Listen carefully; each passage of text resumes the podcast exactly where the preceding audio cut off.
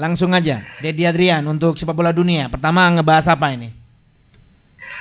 Seperti yang sudah Bung Sandy agendakan, saya mau menambahkan beberapa data yang sudah disampaikan sama Bung Timo sama Bung Mario Klinsmann tadi ya. Jadi pada saat si Gerd Muller ini memecahkan rekor sebelumnya dengan torehan 40 gol di Bundesliga 71-72 itu usianya masih 26 tahun. 26 Sementara tahun. Lewan 26 tahun. Sementara si Lewandowski 32 tahun. Bagi saya, Bung, ini sebuah pencapaian yang luar biasa. Karena di angka 3, di kepala 3, dan di kompetisi yang sangat-sangat kompetitif, Lewandowski malah bisa memecahkan rekor seniornya di klub ini, yaitu de- dari raihannya Gerd Muller. Hmm. Dan sebetulnya ini juga sekaligus menempatkan Bung ya. Jadi banyak yang kemungkinan ini tidak detail mengamati bahwa pencapaian dari Bayern Munchen kemarin itu menempatkan Bayern Munchen ada di peringkat dua lah menurut saya untuk level lima besar Liga Eropa. Jadi Bayern Munchen akhirnya berhasil mengumpulkan 99 gol, 44 golnya dikemasukan, de- uh, uh, diferensiasinya ada 55 gol totalnya Hmm. dan itu dihasilkan dari 594 tembakan ke arah gawang lawan. Apakah ini yang terbaik? Ternyata bukan Bung Sandy. Ini masih di bawah nomor satunya adalah di Ajax Amsterdam di Liga Belanda yang bisa mencetak 102 gol dan hanya kemasukan 23 gol saja Ajax Amsterdam dengan diferensiasi 79 gol. Jadi peringkat dua untuk level 5 liga terbesar di Eropa Hmm. itu Bung Sandy yang menarik. Jadi betul-betul ini pencapaian yang luar biasa. Sementara kalau dihitung secara secara global lagi ya, ini sudah tidak terkejar Bung Sandy karena dengan kemenangan dan rekor kemarin itu untuk Hall of Fame kategori hat-trick. Lewandowski memimpin di peringkat satu dengan sepanjang karirnya di Liga Jerman. Ini udah mencetak 14 kali hat-trick sepanjang karirnya entah itu di Dortmund atau di Bayern Munchen. 14 kali hat-trick.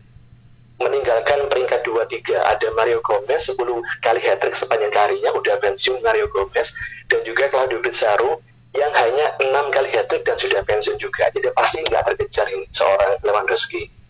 Terus kalau yang di level di level global bersama para seniornya ini ya oke lah masih peringkat dua di bawah Muller. Totalnya 365 gol sementara Lew- Lewandowski masih 277 gol. Nah kita lihat saja Bung Sandy apakah si Lewandowski memutuskan untuk bertahan di Allianz Arena atau hengkang. Kalau dia bertahan ada peluang karena nggak banyak selisihnya. 365 dengan 277 gol paling tidak kalau tiga musim dengan performa seperti ini Hmm. melewati rekor nasionalnya di Bundesliga klub 100 istilahnya gitu Bung Sandy. Kalau ngebahas bagaimana Lewi, bomber istimewa dari Polandia, aku nggak salah mengundang Kustimo, ada catatan tambahan dikasih Mario, at least dia sebagai fans Bayern nomor 3 hadirnya Dedi Adrian. Paling anyar dikasih assist sama bos Rizky Komputer GKB Gersik ya Ridwan Ber. Deloon Bung Deloon Bung. Pada saat ya memecahkan rekornya Gerd Muller Lewi menyiapkan selebrasi. Ada kaos dia tunjukkan ya, dia pamerkan kepada semuanya yang ada di Allianz Arena. Tulisannya Forever Get Muller. Bayangin. Yang kayak gini kan mahal, Bro. Istimewa, Iya. Bro, cara dia menghormati legend seniornya. Masih menganggap Get Muller selamanya yang istimewa. Big respect dari Lewi. Tiru, tiru, tiru, tiru, tiru.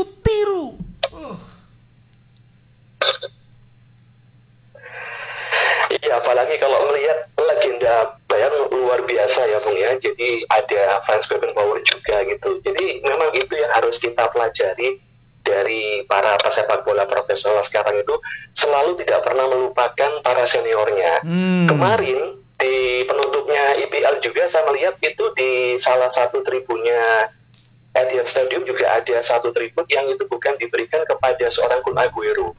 Saya tidak fokus karena kemarin saya harus berpindah-pindah channel, saya lebih nonton Arsenal Brighton kemarin, jadi nggak fokus ke City gitu. Ada satu banner besar Bung yang itu dikasih nama The King nanti bisa ditambahkan oleh rekan-rekan yang lain itu The King 1946 sampai 2021. Sepertinya bukan untuk Kun Aguero itu. Jadi kayak gitu Bung Seni. Padahal kalau ngomong legenda sekarang pun Aguero. Tapi sebagai bentuk tributnya, tidak melupakan para senior yang ada di masa lampau untuk diberikan reward di akhir pertandingan ketika tim ini bisa juara Bung Seni. Itu ada di stadionnya, Etihad Stadium kemarin di partai terakhirnya itu. Cuman saya nggak bisa lihat siapa sosok, sosok yang dikasih tribut ini. Nah, Jadi sama kayak di Jerman juga Bung Seni. ngomongin bagaimana Man City ya menutup Premier League dengan skor sangat-sangat horor, hancurkan skuadnya Ancelotti 5-0. Itu membuktikan ya bahwa tim ini meninggalkan sebentar ini aku lihat Ederson berapa kali ya menjadi tembok yang kokoh. Golnya KDB nilai 10. Nilai 10. Ini calon pemain terbaik nanti final Liga Champions ya, pilihan Cindy Gibol. Cara dia mengeksekusi tendangan di luar penalti. Diikuti kemudian bagaimana selebrasi Gabriel Jesus. 3, 2. Tiga pemain yang dilewati Gabriel Jesus dengan sangat-sangat dingin. Tarian samba dia perlihatkan di depan gawangnya The Toffees, Dedri Adrian. Ini ada momen Iya, ya, penalti untuk Everton.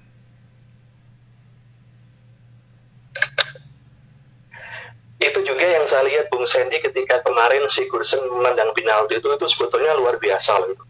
Tendangannya betul-betul akurasinya luar biasa. Tapi kenapa bisa diblok? Karena kipernya adalah Ederson. Itu saja jawaban saya. Karena betul-betul tenang dan fokus konsentrasi melihat posisi pemain dan juga arah bola akhirnya bisa sudah terus gitu saya pindah Arsenal Brighton lah gitu. jadi nggak bisa detil lagi tapi saya sempat lihat ketika si Everton dapat penalti itu itu udah kelihatan banget. Sangat sangat tenang dan tidak terpengaruh emosi teman-temannya ketika sebarat yang protes. Ini kok bisa penalti dan macam-macam. Ada menerima apa adanya ya udah langsung fokus di bawah Mister Gawang. Situasi Ya, mental yang jatuh, situasi down dari permainan Everton dimanfaatkan Kun Aguero untuk beraksi, Bren. Ini lihat cara dia terbang kemudian mengheading, istimewa, khas Kun Aguero. Sebelum Kun Aguero bagaimana Phil Foden memberikan bukti kepada Pep Guardiola, ini musim saya. Ini cara saya respect kepada Anda, Mr. Pep Guardiola. Phil Foden komentarnya Dedi Adrian. Iya, saya melihatnya yang bagi saya yang yang terbaru Bung Sandy ya itu kalau tidak salah ya ada air mata yang menetes dari seorang Guardiola toh ketika dia harus menyampaikan apresiasi Aguero harus tidak bersama dengan City itu. Ya memang ini luar biasa Bung Sandy ya ba- bagaimana Guardiola yang baru beberapa musim artinya kalau gabung sama City kan lebih lama Aguero ya tapi ada rasa respect juga dari Guardiola kepada sang pemain dan seakan-akan ini adalah bagian tim saya. Hmm. Ketika Aguero nggak di nggak di klub ini musim depan dan memutuskan untuk tidak memperpanjang kontrak, saya merasa kehilangan gitu. Meskipun saya juga istilahnya tidak gandoli gitu Bung Sandy ya, karena pemain pasti juga punya cita-cita lah mau enggan ke mana gitu. Tapi sampai sebegitunya ada tetesan air mata ketika ketika um, Aguero harus berpindah dari sosok Guardiola. Kita juga sebelumnya melihat bagaimana seorang Luis Suarez juga harus Wah, itu marah itu. istilahnya Luis Suarez marah itu. tangis. Marah udah. Iya. Wah. Wah. Pemain buangan ya nggak enak aku nyebutnya tapi it's true. Ini dari Walid Altintop. Aku tambahkan catatannya Deddy Adrian ya. Banner untuk respect ya. Berpulangnya legenda Man City Colin Bell 1946. Tahun 46 dia lahir, meninggalnya 2021 jelang game lawan Everton. Julukannya The King. Iya. Colin Bell itu yang kamu maksud Colin ya Bell. Iya, mantap sekali kan Bu. Padahal ya kalau kita ngomong jujur ya sebagai fan City aja kita udah pasti lah. Colin Bell dengan Kun Aguero pasti jomplang prestasinya. Tapi tidak itu Bung yang menjadi alasannya. Respect.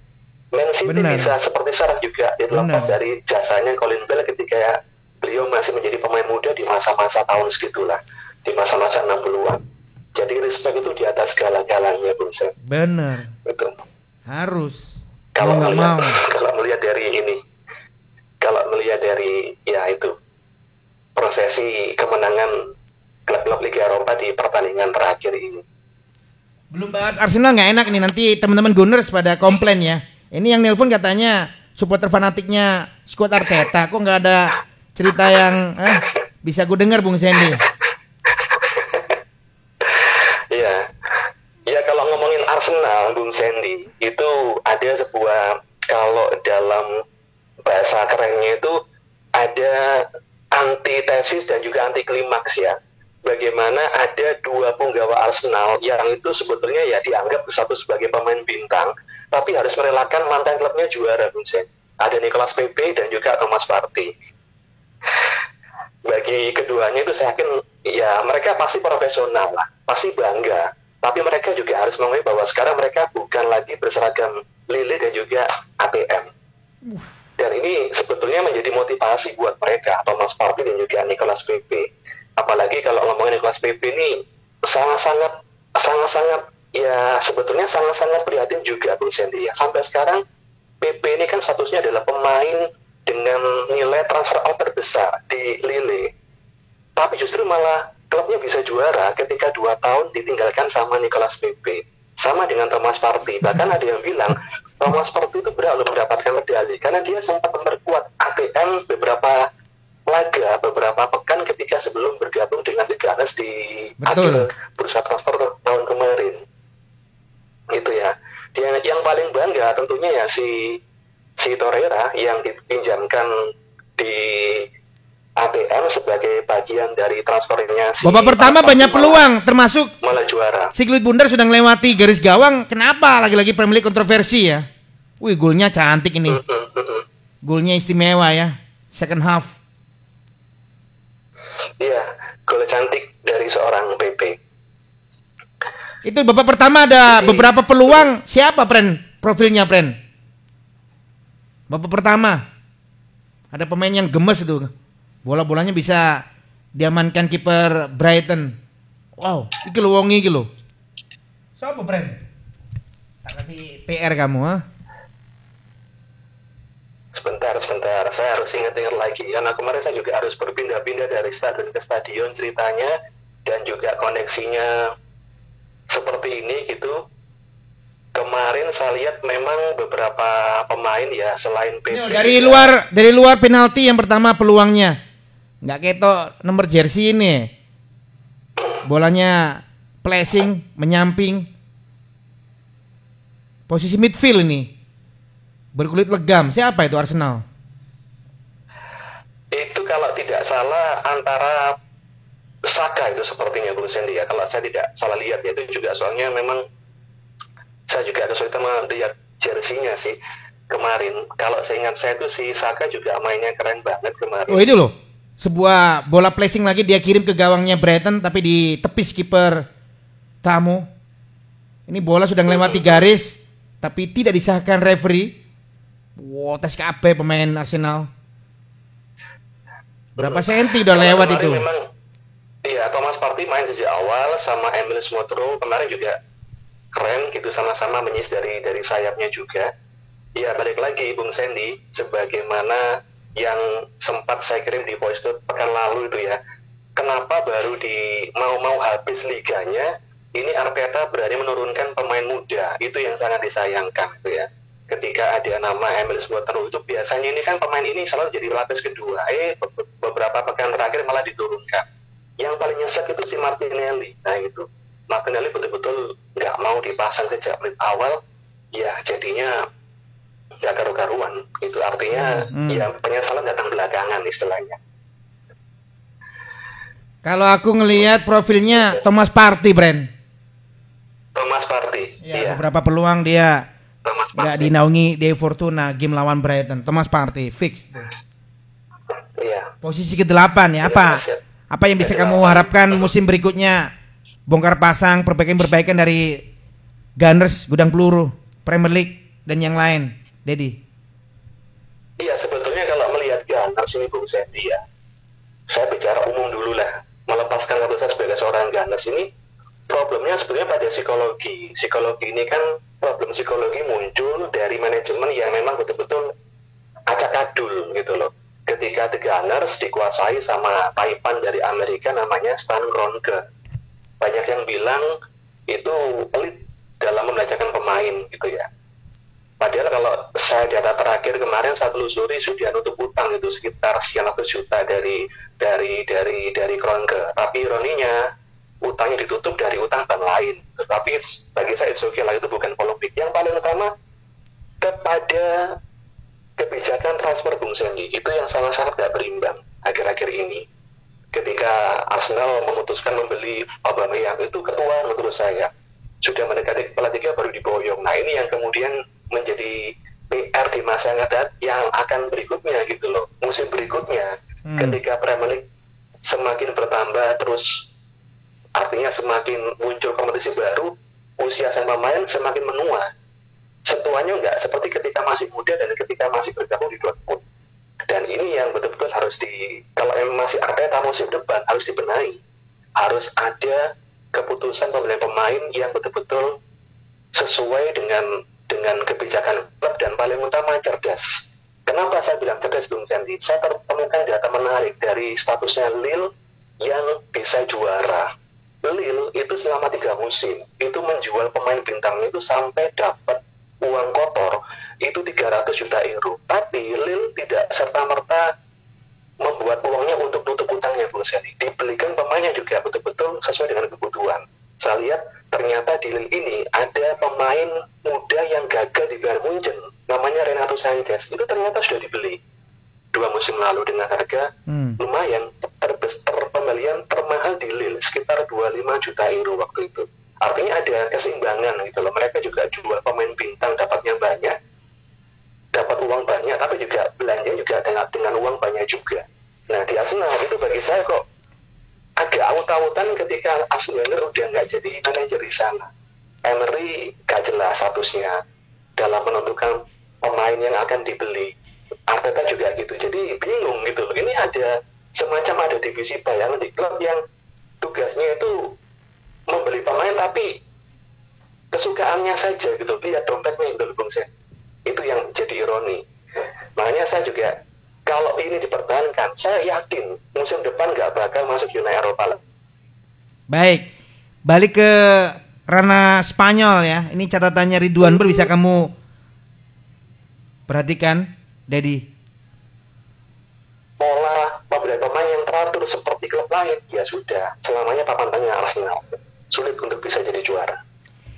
Dedi, ini Ridwan Ber ngajakin kita balik ke ranah Spanyol, Dedi bisa kamu perhatikan ya, kamu kasih atensi nih.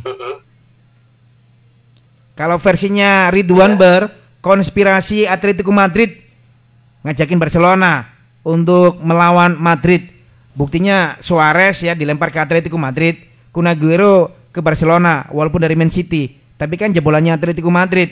Loro hati aku sebagai Madridista, belum lagi Antoine Griezmann. Itu yang dikatakan Ridwan Ber konspirasi Atletico Madrid sama Barcelona untuk meruntuhkan dominasi Real di La Liga Santander. Iya, kalau melihat teori konspirasi bisa ya bisa tidak ya. Tapi dalam sepak bola terutama La Liga ini saya melihatnya begini Bung Sandy. 20 musim ter 20 ah, tahun terakhir itu juga kan yang dominan sebetulnya bukan Real Madrid tapi Barcelona gitu ya. Jadi kalau saya lihat justru malah si ATM ini yang memang ingin keluar dari bayang-bayang duo El Clasico ini, yaitu Madrid sama Barcelona. Secara kebetulan, momennya musim ini mereka berdua limbung, sementara secara kekuatan tim, ATM cuma bermodalkan kekompakan Bung Seni. Meskipun juga mereka udah belanja pemain dengan pilihan ya ketika datangkan balik situ ya. Jadi hmm. saya lihatnya seperti itu. Jadi melihat musim depan seperti apa, kembali lagi apakah kebijakan Madrid bersama sang presiden dan juga Laporta bersama klubnya itu betul-betul tepat apa enggak di bursa pemain? Itu kuncinya gitu loh kalau saya lihatnya. Kalau memang Madrid betul-betul berani membeli Mbappe atau Harlan atau bahkan menduetkan dua-duanya bisa dibilang Madrid bakal menguasai musim depan.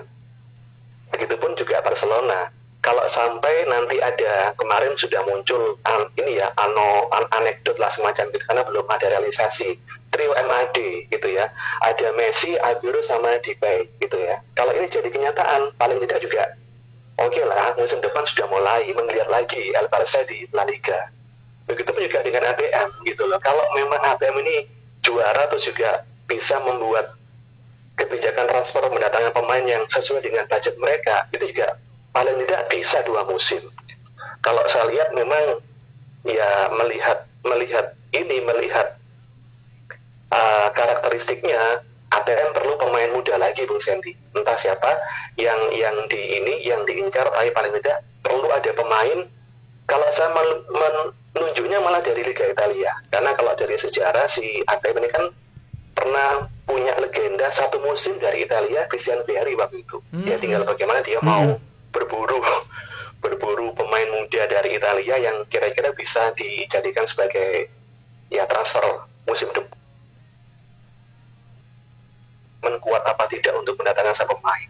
Kalau dari sekian banyak nama, saya kok penasaran Bung Sandy ya dengan satu pemain bintang dari Fiorentina, Dusan Vlahovic, yang masih 19 tahun usianya, masih 20 tahun.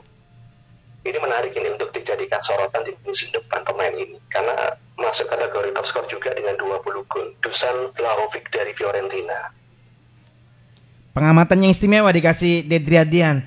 Balik ke cerita klub-klub juara European Top Division musim ini. Bangga ya karena aku dengan teman-teman itu jauh-jauh hari. Tepatnya pada Hornada keberapa aku nggak ingat. Tapi kita memastikan waktu itu Atletico Madrid difavoritkan Cindy Gibon memenangkan La Liga Santander itu prediksi kita loh ya, bukan pada saat last match. Mereka diuntungkan golnya El Pistolero. Atletico Madrid juara, jauh-jauh hari sudah kasih prediksi. Terus bagaimana musim depan? Kok aku ngelihat Barcelona ada di favorit La Liga Santander. Inggrisnya masih akan superior Man City. Italia Inter Inter Juve masih harus sabar nih supporternya untuk menunggu kematangan taktikal dari Andrea Pirlo. Prancis, Paris Saint-Germain, Jerman gak usah dibahas. Itu, itu. Cristiano Biati, kiper legendarisnya Milan pernah juga di Vicente Calderon kata Nathan. Selamat siang Nathan. Simak obrolan kita ini. Komentator saya Susana, Nathan Kovacevic, Christian Abiati dia munculkan namanya. Ya itu juga satu angkatan dengan Aguero Bung ya dan seingat saya nanti kalau memang salah dikoreksi itu ketika ATM masih dilatih sama Javier Aguero dari Meksiko waktu itu. Hmm, hmm. terus? Memang tidak begitu moncer. Ini ada asisnya Edwin Sebisevic bisa kita cermati. Informasi saja Lille memiliki hubungan yang sama dengan Rossoneri Milan mendapat dana operasional dari perusahaan keuangan asal Amerika Elliott Management pelatih Lille Christophe Gaultier rencananya menggantikan Pioli. Kalau ya gagal membawa Milan ke Liga Champion ternyata masih dengan Pioli kalau gitu. Bintang mahal Lille pindah ke Serie A Rafael Leao, Victor Osimhen ada di skuad Gattuso Napoli. Grazie, Bung Dedi juga Bung Sandy Gibol. Kita ganti topik aja nih yang paling hanya dikasih Afif Digat. Breaking ya. news Federasi Sepak Bola Tanah Air PSSI memastikan International Friendly Match lawan Oman masuk dalam agenda FIFA A Match.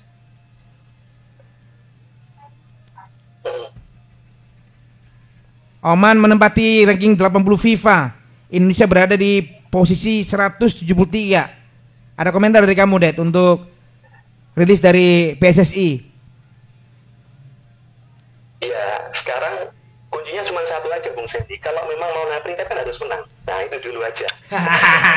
Yang paling mendasar adalah itu. Iya yeah, toh. yeah, yeah, sekarang yeah. kalau memang PSSI beserta dengan jajarannya dan juga timnas warga besarnya timnas itu kalau memang mau menjadikan ajang internasional sebagai ajang untuk mendapatkan poin di ranking FIFA ya kemenangan adalah tujuan utamanya Bung Sen tapi kalau kemudian ah hanya pemanasan hanya eksebisi ya sudah kita selamanya bangga dengan peringkat 100 sekian itu tadi. Hmm. Karena sebetulnya kalau mau ngomongin fakta loh Bung Sri, dulu yang katanya kompetisi kita itu lebih kacau daripada sekarang, banyak suap di mana-mana. Kenapa peringkat kita bisa di atas 100 gitu kan? Maksudnya kurang dari 100 dulu kan sempat 90-an itu sehingga ya sepak bola gajah apa pun lah ya dan lain-lain dan lain-lain tahu tahu tahu tahu Iya, itu itu kita pernah di 90, kita pernah di 80-an juga gitu loh. Nah, sekarang ini kan lebih modern, secara teknologi juga kita sudah membantu lah untuk men Apa tak rubah aja? Aku nggak mau terlalu keras ya memberi statement soal timnas Indonesia. Ngelihat yang kamu omong barusan ranking FIFA dulu. Pada saat banyak skandal Bung Sandy kita berada di kisaran 90 FIFA. Sekarang ini 170-an apa tak ganti omonganku menjadi kita terlalu sombong ya kan? Nganggap enteng lawan tetangga-tetangga negara-negara yang baru eh, berkembang lebih serius belajarnya. Gitu aja det ya det kita sombong aja lah. Iya iya. Iya.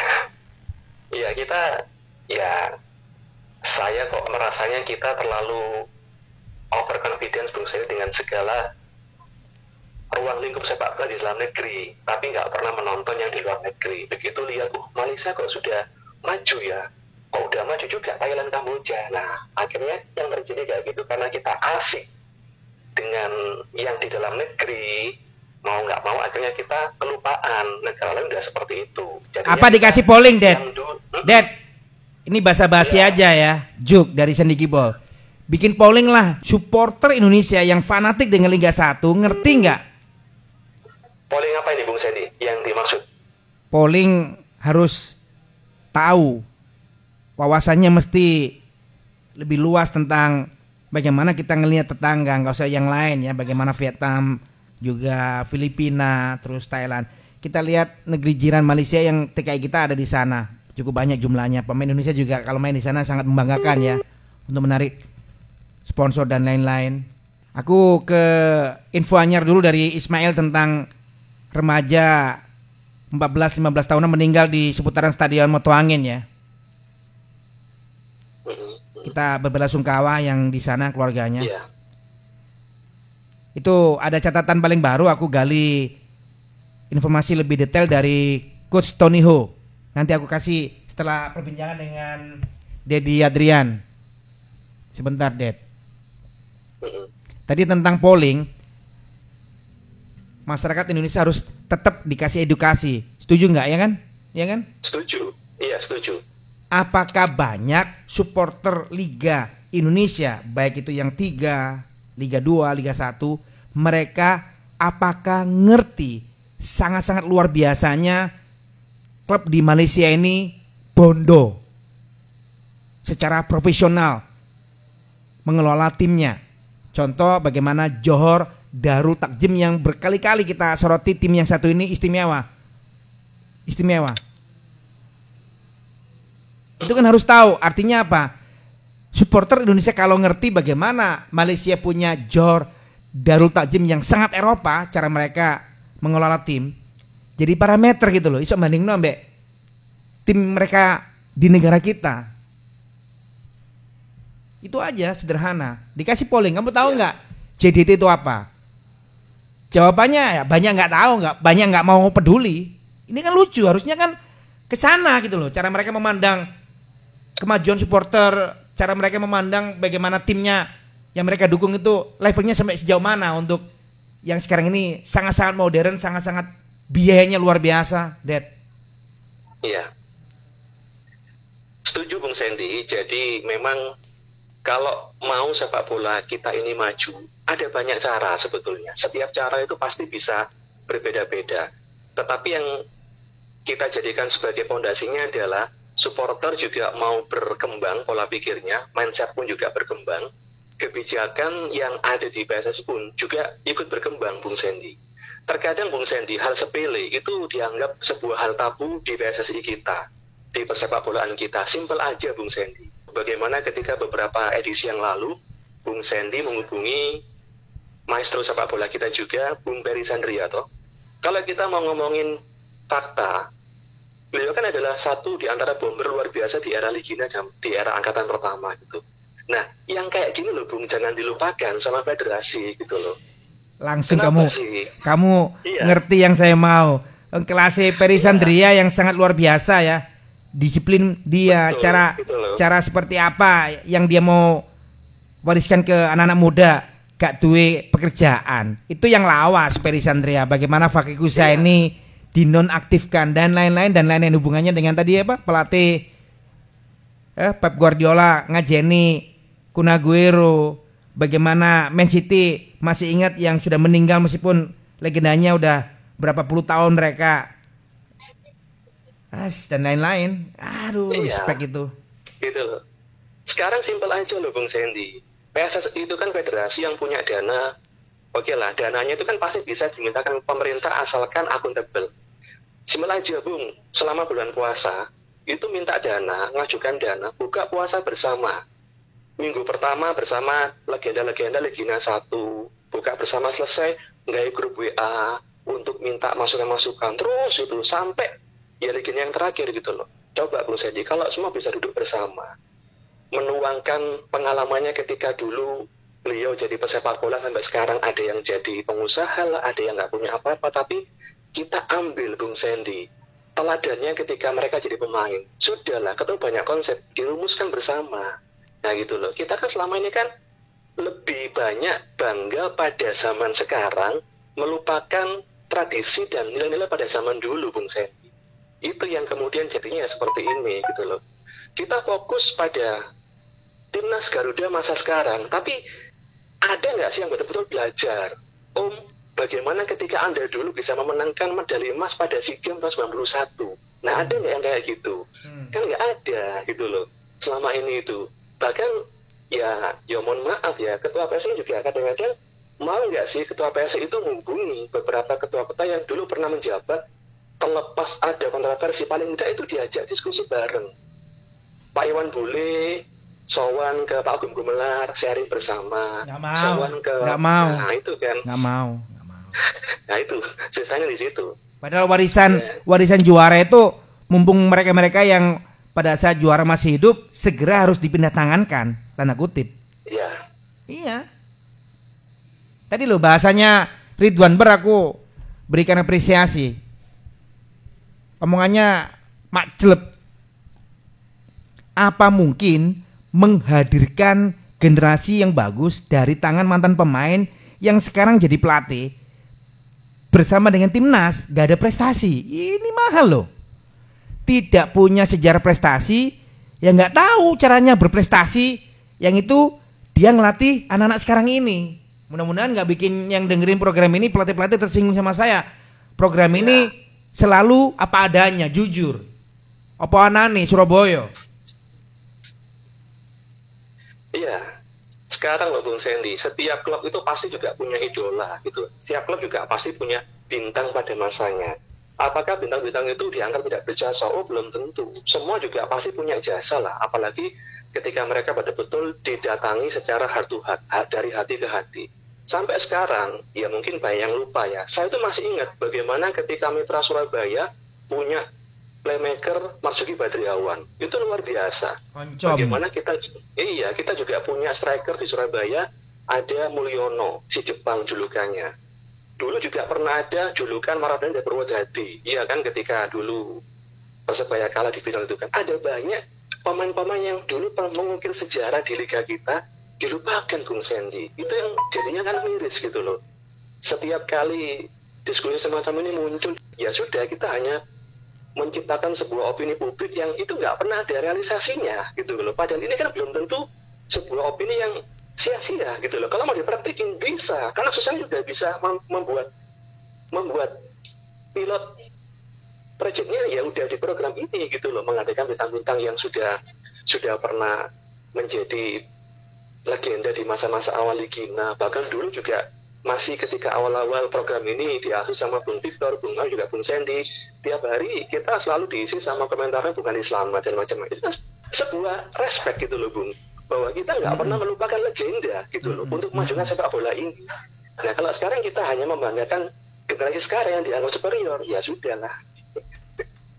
ya udah Bung. Itu temuan baru loh. Komentar lagi. Itu temuan baru bagaimana pengamatan Dedi Adrian milenial kenapa ya lebih membanggakan orang-orang sekarang ini yang nggak ada prestasi nothing juga di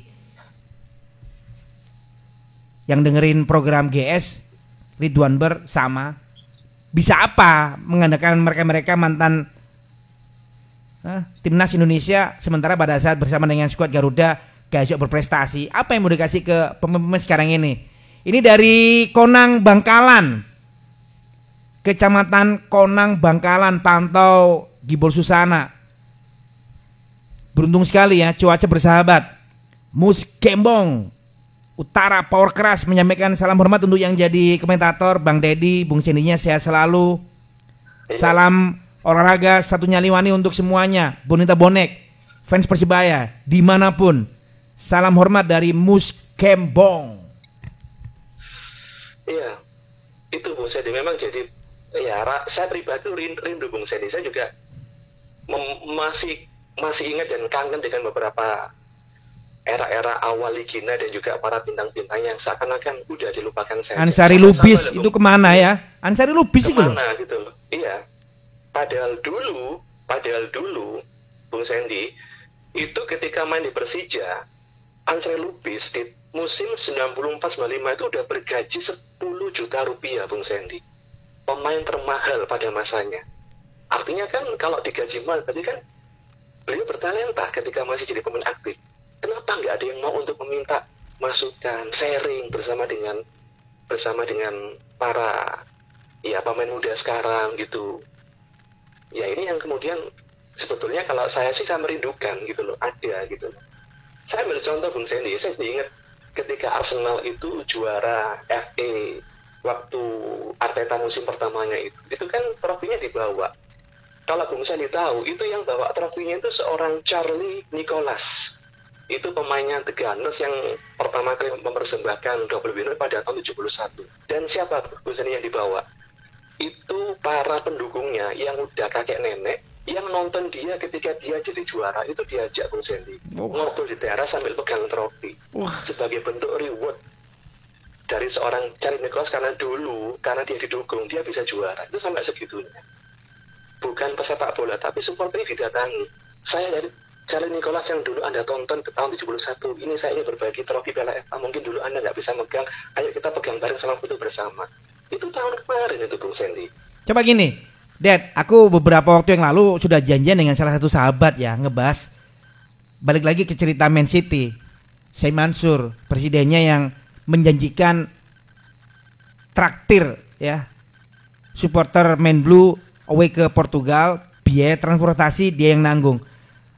Aku mau ngobrol dengan salah satu sahabat tapi ketika itu mendadak sahabatku ini postpone ada kesibukan. Ini cerita lainnya ya dari kita ngomongin respect ya. mau diterap iya respect pasti Bung Sandy kalau Aku- mau memang diterap. Aku geleng-geleng. Iki nggak salah ta. Jangankan yang jumlahnya ribuan ya, ratusan aja impossible sekarang ini di tengah pandemi dia mau nanggung. Bukan soal uang berapa yang dia keluarkan, tapi tentang keputusannya untuk saya hargai totalitas supporter. Saya mau menganggap mereka ada pemain ke-12 itu. Saya Mansur istimewa. Bayangkan ya, sekelas Retrom aja yang ya kita tahu lah rekam jejaknya seperti apa sebagai ownernya Chelsea tidak melakukan itu di tengah pandemi. Retrom, Dad, ukurannya. Tapi saya Mansur muncul. Semuanya saya tanggung biaya transportasi fan Man City untuk final Liga Champions. Wih, wih. Sepak bola itu loh butuh orang-orang kayak gini. Nggak 20, nggak 30, nggak 40. 100% totalnya untuk sepak bola. Wih, wih, wih. Bener-bener mereka-mereka yang menjadi supporter Man City bangga ya. Ownernya udah kayak gitu loh. Makanya pelatih mana pun kalau minta bintang dari negara ini ini ini as dituruti, dituruti. Iya, itu dari sisi ownernya Bung ya. Kemarin juga saya lihat foto ketika si Kun Aguero ini berdiri di beberapa rumah Bung Sandy yang itu dibuatkan mural. Nah itu saya terenyuh dengan kata-katanya. Ke mana pun kamu pergi, kota ini adalah kotamu. Uh, Itu kami siap, kami siap men- menyambutmu kapan pun kamu mau. Sampai segitunya. Padahal Aguero kan pemain Argentina, itu loh. Bukan siapa-siapa gitu loh, bukan pemain Inggris. Argentina itu kalau historinya panjang dengan Inggris, nama Maradona musuh, Pren. Musuh, Pren. Diingat, Pren. Gol tangan Tuhannya, gitu Pren. loh. Iya, sampai segitunya Bung Seni dan itu juga hal yang sama ketika Leicester juga memberikan sebuah kehormatan, status warga kehormatan untuk Ranieri gitu loh, Bung. Hmm, hmm. Tapi mohon mohon izin Bung Seni. Iya, iya, iya. Sampai detik sampai detik ini Kak, saya nggak menemukan legenda Indonesia yang dianggap seperti itu di di negeri ini Bung Sandy gitu loh. Kayak gitu. Bahkan yang mengucapkan bela sungkawa kepada mendiang Bung Listianto Harjo juga gila bola susana bukan mohon maaf ya bukan yang seharusnya gitu loh kita kehilangan kiper hebat itu Sandy saya ingat bagaimana beliau ketika dulu bermain selalu menggunakan training ketat itu ya Mm-mm. ingetin kita pada kiper-kiper semacam Pagliuca itu yang sudah lebih suka pakai training daripada celana Ya, kalau Itu ngomongin Bejo Listianto Harjo, kemenangan mereka skor telak dari tim Futsal Susana. Wah itu nggak akan aku lupain, Pren. Wah, ditendang sampai arek kaya opa yang ini. Iki kipre jumlahnya piro sih? Susah dijebol. Timnas futsal eranya Sartono Anwar di Tridharma Gresik sama mendiang kita. Yayan Tumena, ada Venat Huta Barat, Pace. Itu punyanya Persibaya yang lawas, Rahmat Afandi. Siapa lagi ya? Timnas futsal awal-awal terbentuk main sama Susana itu. Iya. Tribut ini kan tribut yang bagi bagi bagi saya Bung Sandy ya itu kan nilainya lebih dari uang. Sama ketika ketika kemarin heboh ketika ada klub di Liga 1 mau mem- membeli Harry Kane itu ya. Kalau saya lihatnya Bung Sandy dibandingkan membeli Harry Kane atau menawar Harry Kane, kenapa gak memberikan sebuah tribut kepada Rocky Putirai gitu loh, yang membesarkan Alberto Solo gitu loh. Dibandingkan bikin tweet gak jelas, nawar-nawar Harry Kane gitu kan. Ojo pas maneh. Ojo merono maneh iki ana sing ngamuk-ngamuk iki selamat gibol. Wis Bung ojo ojo mblakrak sih nang ngene gak mutu gak mutu. Aku cuma memberikan data lagi. Yesi Mustamo ditransfer dari Niak Mitra ke BPD Jawa Tengah. Ketika itu duitnya 10 juta. Dari saya Selamat Gibol Setro Baru Utara Lawas menyapa semuanya. Setro Baru Utara Lawas Surabaya. Wah, kayak identitas rek. Terima kasih, selamat Gibol, sehat terus. Iya. Apalagi, Pren? Iya. Ya kalau tentang sepak bola nasional itulah Bung. Kita mesti belajar dari sejarah dan juga sekaligus kalau usia kita sudah major ya paling tidak ayo sama-sama mengenalkan sebagai bentuk legasi Bung Sandy atau warisan bahwa ini loh sampai detik ini ketika dulu bapakmu masih SMA sampai saya kisi ono program yang betul-betul mikir no sepak bola jenengi gila bola susana ayo nak rungokno program ini gitu Bung Sandy ada sebuah regenerasi payu. Sing payu YouTube maksa-maksa ujuk-ujuk. Gak payu. Apa mana penyari penyari ngurusi sampah. Lapo dirungokno lele wong gendeng iku. Sampah ya kono buak nang ngene benowo kono lapo sending kreken sampah iku. Kok kurang penggawean. Nah, You know? You know? iya iya iya Besok kita cari isu yang lain ya. Aku harus break sebentar ini. Sudah panjang perbincangan Sandy Gibol dengan Dedri Adrian. By the way, terima kasih waktunya. Cari isu yang menarik sebelum game Indonesia itu lawan Afghanistan. Mungkin ada catatan yang lain dari Deddy Adrian ya. Seperti apa skuadnya Sintayong setelah latihan fisik dan semuanya sambat ini ya. Kita buktikan itu di laga persahabatan. Terima kasih waktunya, Pren.